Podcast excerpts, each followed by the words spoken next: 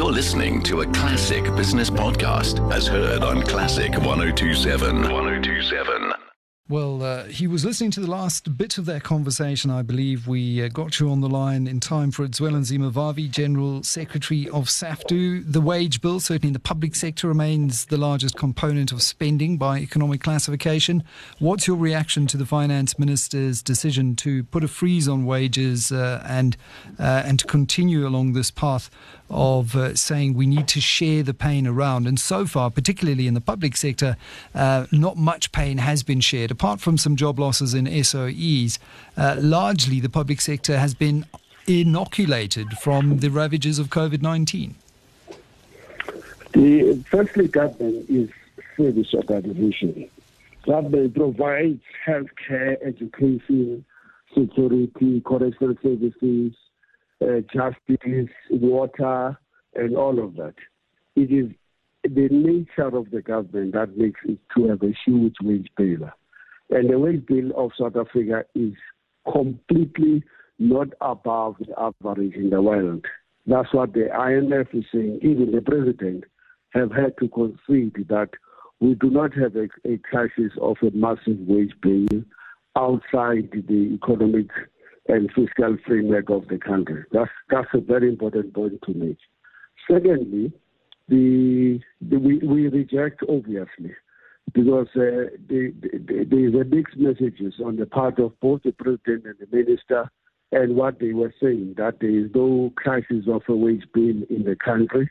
When they now want to resolve the crisis of COVID and the crisis of an economy that is dysfunctional, that is producing more unemployment, poverty, and inequality, they want to make the public servants the scapegoat of their mismanagement of this economy.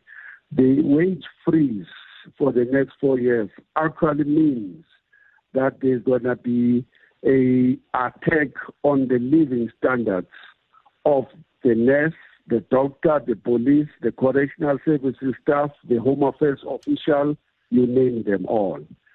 Every time there's going to be an inflation uh, above the the, the the, the three to six percent band, in particular food and transport, you must know that the public servants are going to be forced to juggle around their budgets to take from somewhere medical aid or clothing in order to pay for increased transport and, and food costs.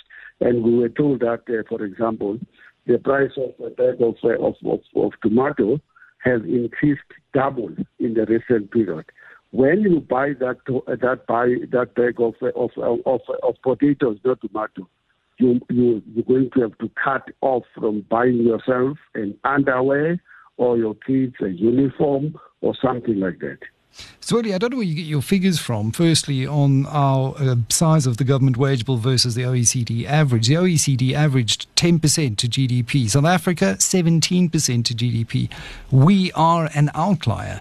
And uh, if you have a look at the fact that some 2.2 to 2.8 million people have lost their jobs through the COVID crisis, uh, apart from a, a few inside the, the state owned enterprises, not many civil servants have had to share the pain uh, with, with the rest of us. And uh, when it comes to a creative way of solving for the government wage bill, I was just chatting to Judge Dennis Davis about this.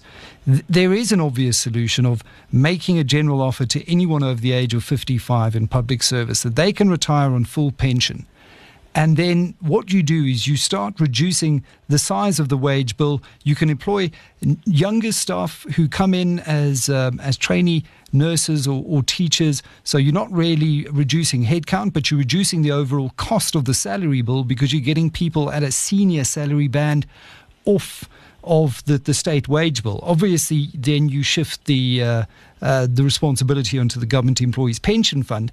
But is that something that uh, Labour would be willing to talk about in a crisis like this, in a wartime scenario that we're facing? Firstly, Mike, can you really afford to drive more nurses out of the public service now uh, into the private sector?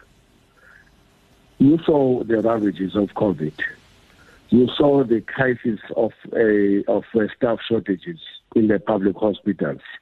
you now know what is the extent of dysfunctionality based on the fact that we don't have sufficient numbers of teachers, and that's why we have a growing uh, ratio of uh, pupils and, and, and the educators, uh, reversing all of the gains of the past 26 years. And that picture was thrown in our face in the in the period between March and, and now, basically when we have to force uh, kids only to come three times to school or two times to school because the size of the of the classroom has been increasing against the national norms and standards. Can you tell us that uh, the uh, Commissioner Sitole is talking nonsense when he says we're short of 60,000 police officials in the country? No, uh, I know that I people think, are going to raise the next issue. No, no I think you, issue, I think you misunderstood. I, no, I just want to ensure that we're talking about the same thing. I was saying that yes, there, there is a conspicuous uh, uh, undersupply of teachers and healthcare workers and police.